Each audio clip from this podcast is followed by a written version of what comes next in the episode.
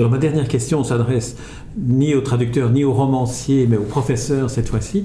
Quelle est selon vous, et c'est une question que je pose à tous les écrivains que je rencontre, quelle est selon vous aujourd'hui, si vous deviez la définir en quelques minutes, la fonction de la littérature ? Eh bien, pour moi, la littérature est là pour compliquer la vie et pour lui redonner le côté chaotique que, disons, le journalisme et l'histoire et les historiens sont toujours en train de, d'enlever. Mmh.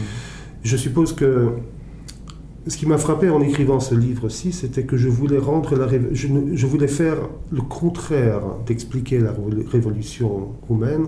Je voulais la rendre encore plus chaotique et mystérieuse mmh. qu'elle ne l'était. Et je crois que c'est ça le boulot de la littérature. Et vous avez parlé il y a quelques minutes de, de l'exécution de, de Ceaușescu.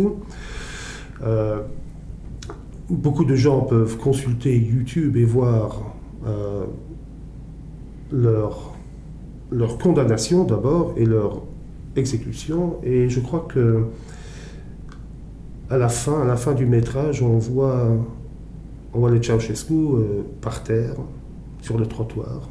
Et ils ont tous les deux des, des blessures d'entrée très nettes, des petites blessures où la balle, euh, où la balle est entrée sur le front. Mmh. Et ça a l'air très, très simple. Et très, cette blessure d'entrée a l'air très, très simple. Mais si on leur retourne la tête, on se rend compte que tout est parti et que c'est...